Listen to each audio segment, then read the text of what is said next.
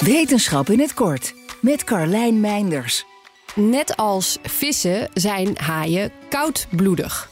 Hun lichaamstemperatuur is grotendeels afhankelijk van de temperatuur van hun omgeving. Best een uitdaging als je een groot roofdier bent dat regelmatig moet afdalen naar koude dieptes op zoek naar prooi. De walvishaai behoudt warmte door heel groot te zijn. De witte haai heeft er een speciaal regulatiesysteem voor ontwikkeld bij de kieuwen. Maar de geschulpte hamerhaai, die kan deze trucjes niet. De haaisoort leeft in tropische kustgebieden waar het over het algemeen lekker warm is, maar duikt met enige regelmaat naar dieptes van bijna 1000 meter waar het soms maar 4 graden is. Hoe zorgt deze haai dan dat hij warm genoeg blijft om te kunnen jagen?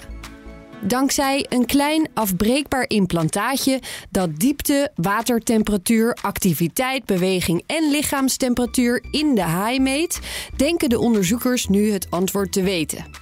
Ze zagen dat de haaien hun lichaamstemperatuur hoog wisten te houden tot op het moment waarop ze weer richting het warmere oppervlaktewater terugzwommen.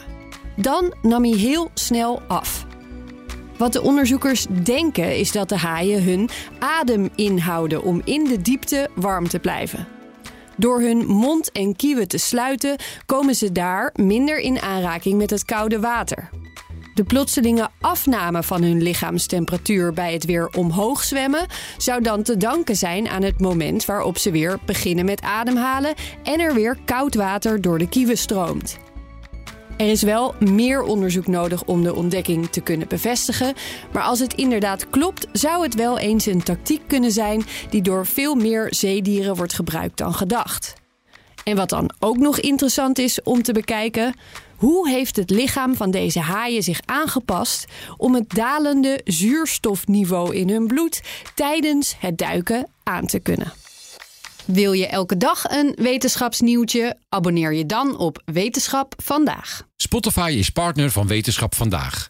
Luister Wetenschap vandaag terug in al je favoriete podcast-apps. 65% van de CEO's optimaliseert hun energieverbruik. Maar er is nog veel te winnen op weg naar net zero.